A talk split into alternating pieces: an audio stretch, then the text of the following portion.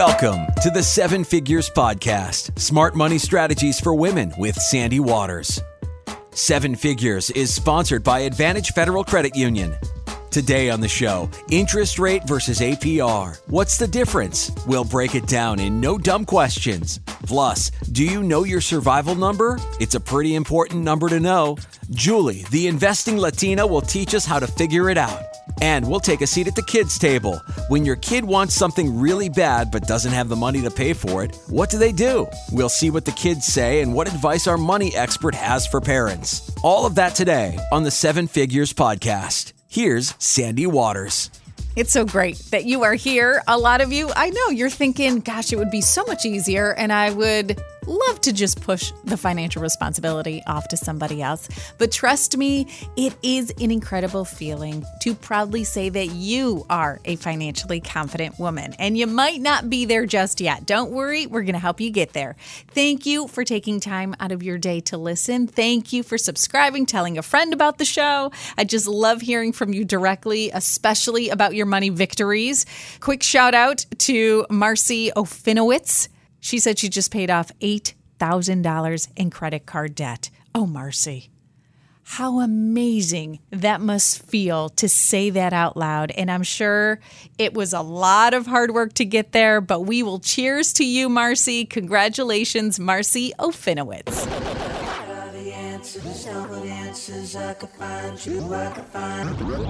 All of the million things you have on your mind, Googling the answer to simple money questions probably falls to the bottom of the list. And that is why we start with no dumb questions. Our CFP, Erica Cummings from the Harmony Financial Wellness Group at RBC Wealth Management, is here. Hi, Erica. Hello, how are you? Good. Okay, so this is a simple explanation to the financial terms that confuse most people. Yeah. And I think you would agree interest rate versus APR falls in that category. Yes. And it's actually very important right now because a lot of people are considering either refinancing because rates are so low or they're looking to buy a home because rates are so low. And you get just a plethora of paperwork and it is one of the most the, the, most confusing things about it is what's the difference between this interest rate that I have versus this APR, which is it stands for annual percentage rate, and they're two very frequently conflated terms that they refer to similar concepts, but they have little subtle differences when it comes to calculations. And it's and it is important when you're looking to maybe shop rates and figure out which bank to actually settle on or credit unions to settle on. So basically the interest rate is the cost of borrowing the principal. So if you're taking out a $300,000 mortgage and you're taking it for 30 years and let's say the rate's 3.75%, that's the cost of just borrowing that $300,000. So when you're looking at that rate, it's going to look very similar to every other bank. They're all kind of competing within that same range. The APR is almost always higher than the interest rate. And that's what gets people a little confused um, because the APR, the annual percentage rate, includes all the other costs associated with borrowing the money. So the interest rate is just used to calculate how much the actual amount you're borrowing is going to cost you. However, the APR is the more effective rate to consider when you're comparing loans. So it includes not only the interest expense, so what we talked about before, how much it costs to actually borrow that initial amount, but it also includes all the fees and the other costs involved in actually getting the loan. So the fees can include broker fees, closing costs, rebates, discounts on points, and these are often expressed as a percentage. So the APR should always be typically greater than or equal to that actual what we call nominal interest rate so the cost of actually borrowing the money. In an example where you have um, a mortgage loan for $200000 and it's a 6% interest rate your annual interest expense would amount to $12000 or a monthly amount of $1000 so it's co- that's what it costs you to just borrow that money. But if you consider the fact that your home purchase also requires closing costs origination fees, all of these things that are associated with actually borrowing. So this is how the bank makes money and all of those other things that are associated with that, a 6% interest rate is then used to, on top of the loans, um, all those costs, you might end up with an APR of 6.15. Once you look at that 6.15, it actually means that your annual payment will be about 12,300. So if you're rolling in closing costs and you take into account all of those different fees, that's what the APR is. When you're looking at different banks, that's the way to determine which bank is truly giving you the best price. Okay. You can have an interest rate of both banks that say 3.75, but if the APR at one bank is 4 and the APR at the other bank is 4.1, the bank that's 4.1 is actually charging you more on the on the entire mortgage.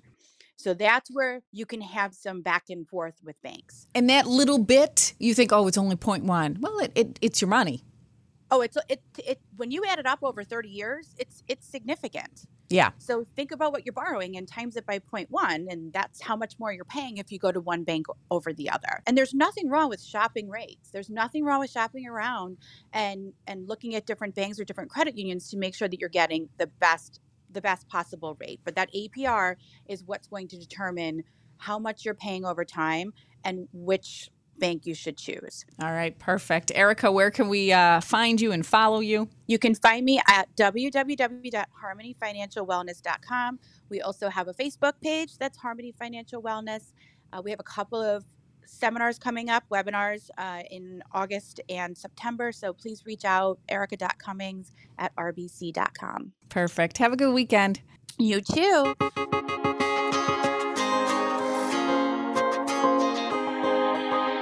What would you say is one thing you learned about yourself throughout this pandemic?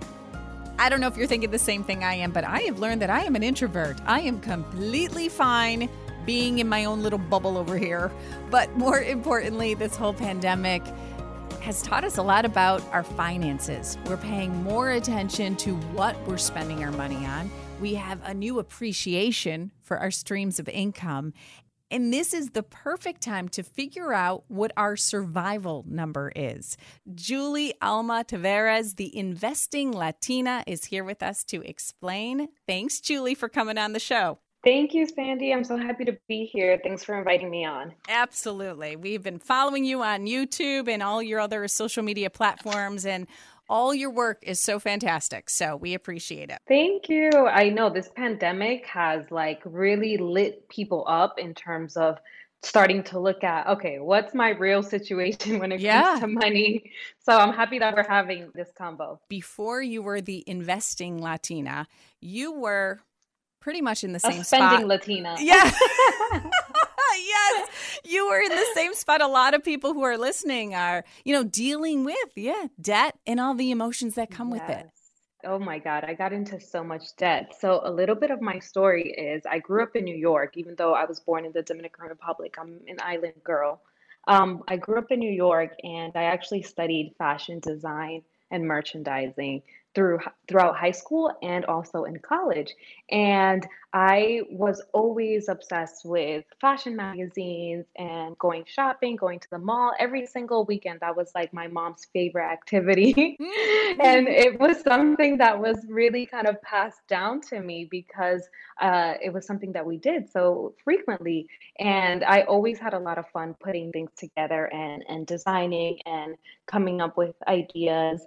And for me, it really led me to not only dig deeper into the career that I uh, ended up in, which is fashion, and I went into a lot of different things within the fashion world. But unfortunately, I also lost a little bit of control in my own personal spending when it came to it. So I would go out and do market research for brands that I would be working with and for. And I'd be like, okay, let me go to Bloomingdale's. I, I worked for Bloomingdale's. And um, I would uh, say, let me go do the market research. Let me see what's on the floor and let me look at people, let me observe people shopping. So this was part of my job. This was the work that I did. But what happened is, as I was doing that, I found dresses here and shoes over there. Oh, that's dangerous. And, and, it was so dangerous. It got me into so much debt. Yeah. And it happened so quickly. It happened literally like while I was through through the end of my college career and then the the first few years of working, which also um, happened to to collide with like this whole lifestyle inflation because I went from being you know a, a, broke college student with just like regular jobs here and there making some money to having a salary and having all of this extra money that I never had before. So those things combined really were the kind of perfect storm to mm. create this um, uh, lifestyle that I established and what really ultimately ended up what I recognize as a shopping addiction because not only was I doing it for the purpose of my work, but it also uh, infiltrated my my life personally. When I felt sad, I would go shopping. When I was happy mm. and celebrating something, I would go shopping. So those were the things that led me to a lot a lot of consumer debt that I felt suffocated by. And I know if you're listening to this and you've been in that situation, you can't breathe. Like it, it's horrible. And you ignore it. I mean, we're all nodding along when you're like, when I was in a funk, I went shopping, when I was, and especially at that time in your life, you, there's, you're not responsible for anybody else, taking care of anybody right. else. This is all just right. your money. So I feel like at that point, especially for a lot of us, that's our weakest moment as far as staying on the straight and narrow. Right because you don't feel like you have to be yeah. very responsible right? And you don't have these big a mortgage to pay mm-hmm. or these big bills. I mean when i went to school and even after i graduated i stayed with my parents. It was so convenient. I was so comfortable with the situation that i uh, you know took advantage of that. But what that also meant was that i really wasn't dealing with these like hard uh, responsibilities you know? Yeah so now you find yourself in debt, and it must have been, I mean, there are a lot of emotions that come along with all of that. Yeah, for sure. I I definitely felt very suffocated by it. I felt like I couldn't get out of it because I was making payments and even with the the money that I was making, I was still overspending. And what I really had to do was kind of stop and put my head down and not do the things that I was used to doing, like going out for dinners with my friends and constantly going to happy hours with coworkers and and easily in New York spending eighty dollars on a on a meal and like two yeah. drinks. Yeah. So I I had to really stop and and sort of self reflect on the activities that I did on a daily basis and where was I going to put more emphasis and value into into which activities? So I cut back on like the happy hours and I would just, you know, do a lunch thing with coworkers or if I was networking with someone in the industry and I kept it I kind of simplified things. And that's really where like my survival number uh, kind of comes from. That yeah of simplicity, of minimalism. Uh, and it was very hard. It took me a good, uh, I believe it was like a year and a half, almost two years to really get out of all of the all of the debt. Uh, but when I did it, oh my God, it was the best thing in the world. I was That's so what, happy. Oh gosh, we say it all the time. It is really, truly an incredible feeling. I think you would yeah. agree. We want every single person listening to feel the feeling of being in control. It's awesome. Right.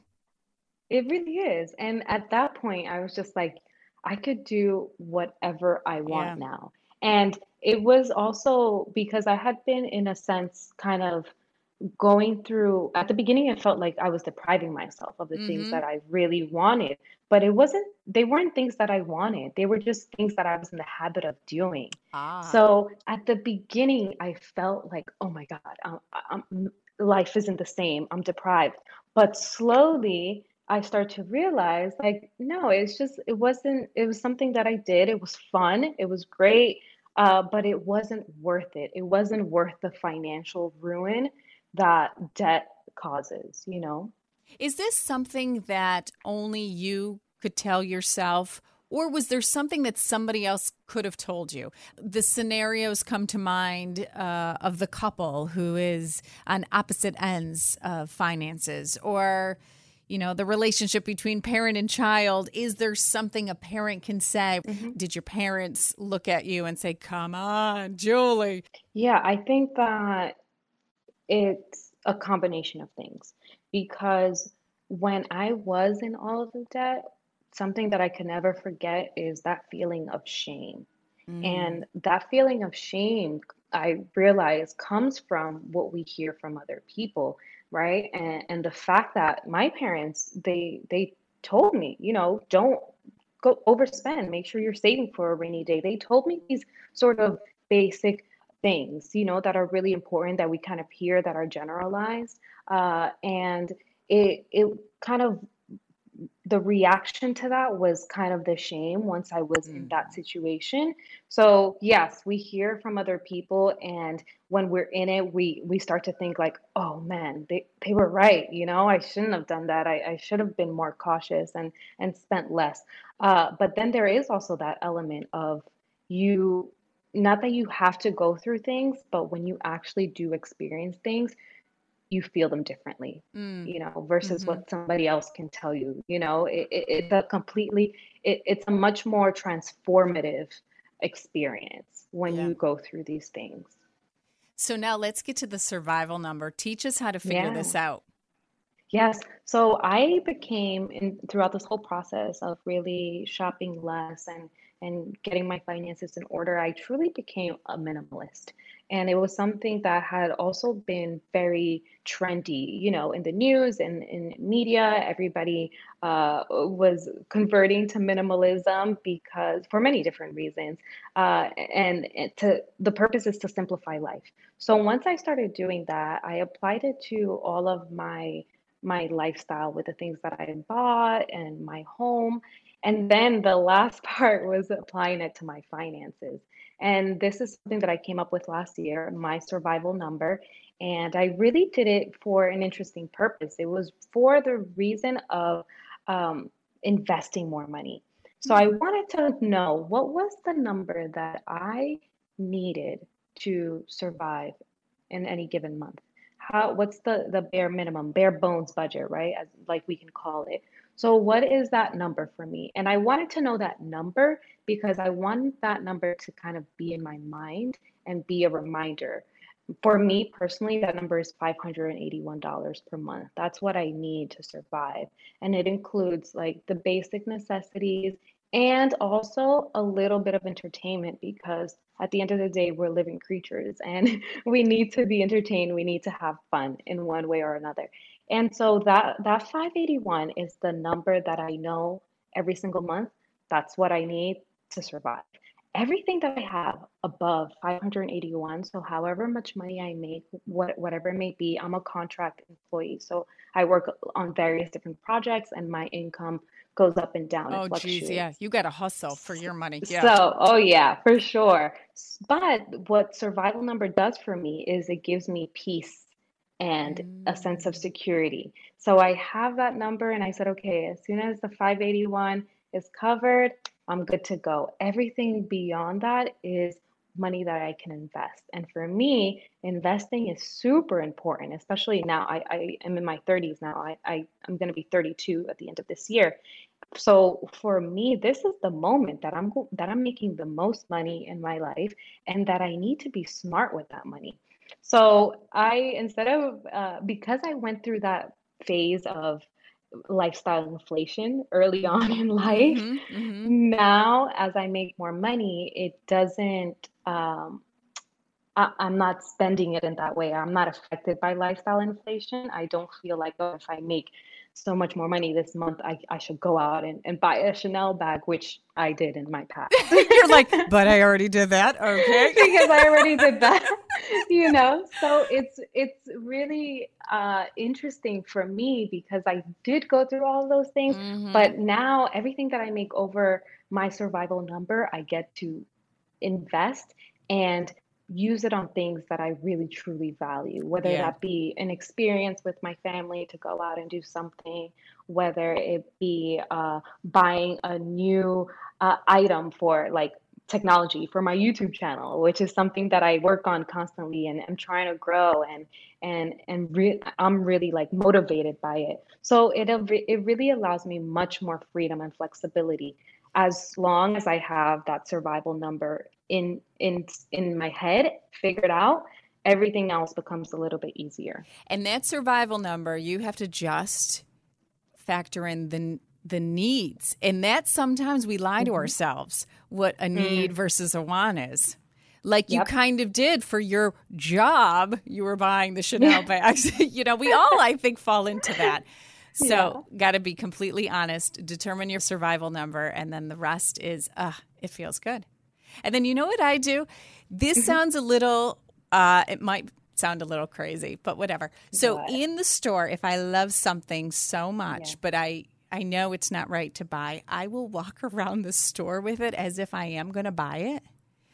And then I just put it back on the shelves. For some reason, that I just holding that. it and either you know, just having it that. with me, thinking I'm going to take it home is enough. I don't.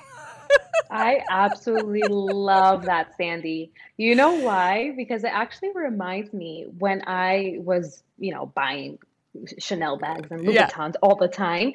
I would be in the stores all the time and I would always take a little photo with that with whatever new trendy bag I was looking at. And uh, it's so funny because I think I had that same feeling that you practice now where it's like, oh well, I didn't buy this thing, but I have that photo. Yes. And I still feel like, you know, I experienced it in a way.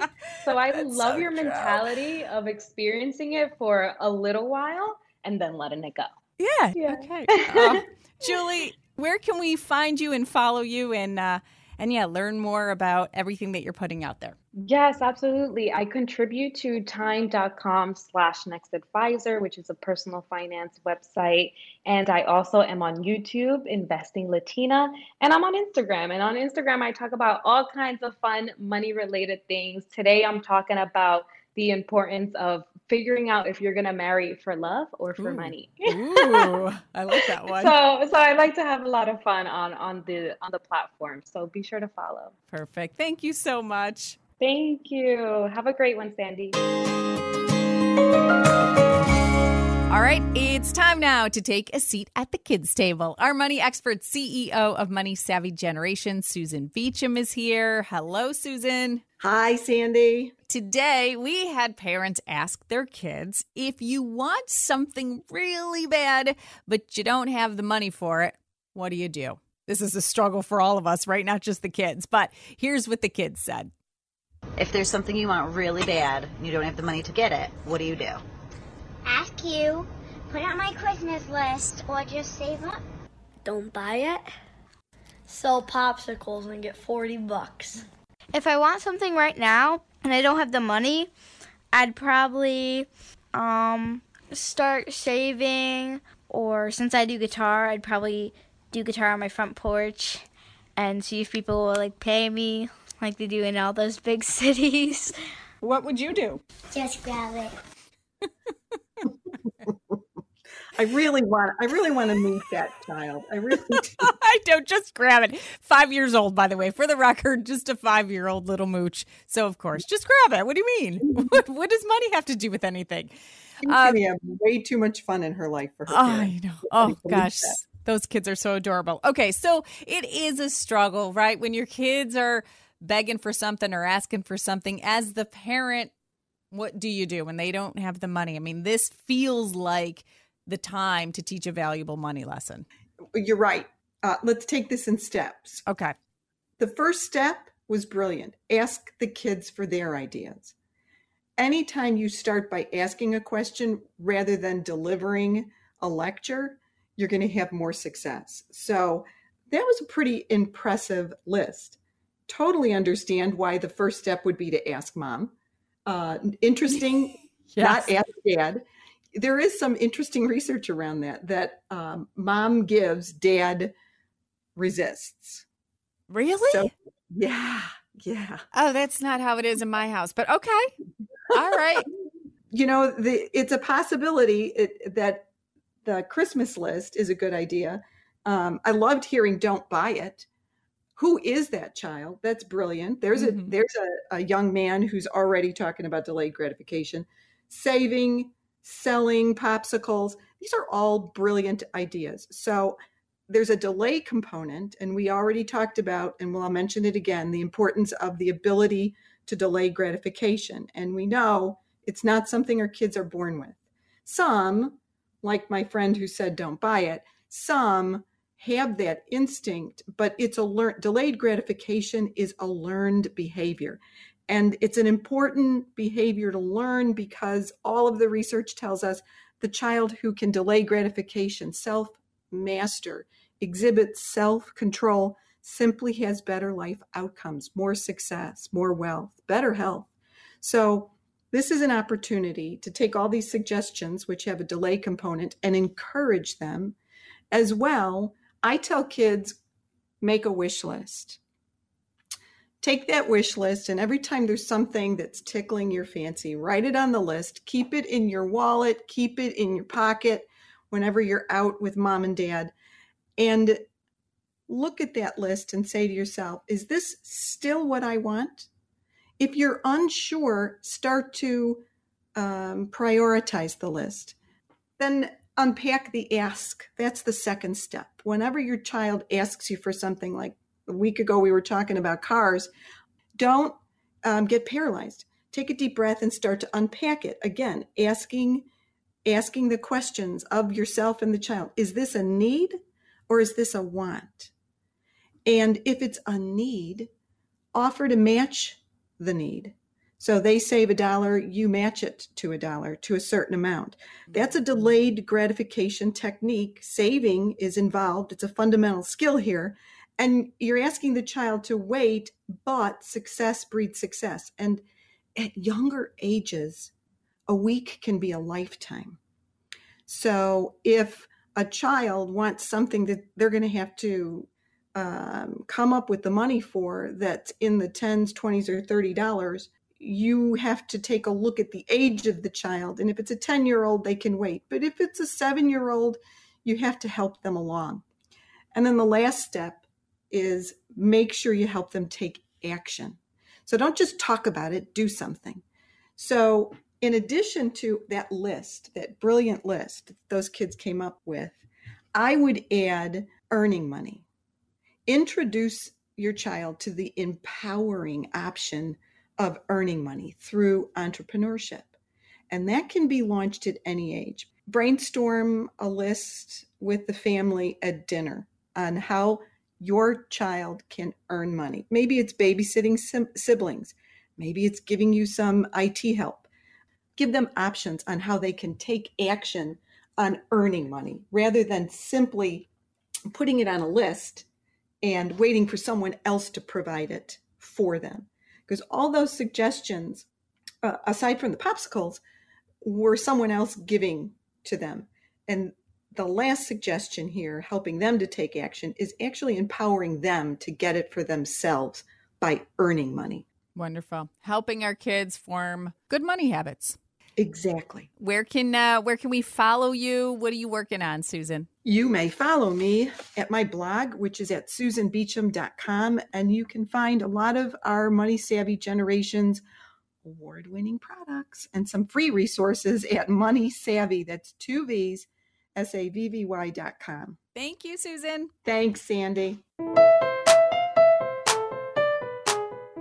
That wraps it up another week. If there's ever a topic that you want us to answer in No Dumb Questions, if there's a guest you want me to try to get on the show, or if you need help talking to the kids about money, you just reach out anytime. This podcast is for you. Sandy Waters 989 at gmail.com. Cheers to each and every single one of you who is proud to say that you are on your way to being a financially confident woman. Talk to you next week. Thanks for listening to the Seven Figures Podcast. Click subscribe so you don't miss an episode. Seven Figures is sponsored by Advantage Federal Credit Union.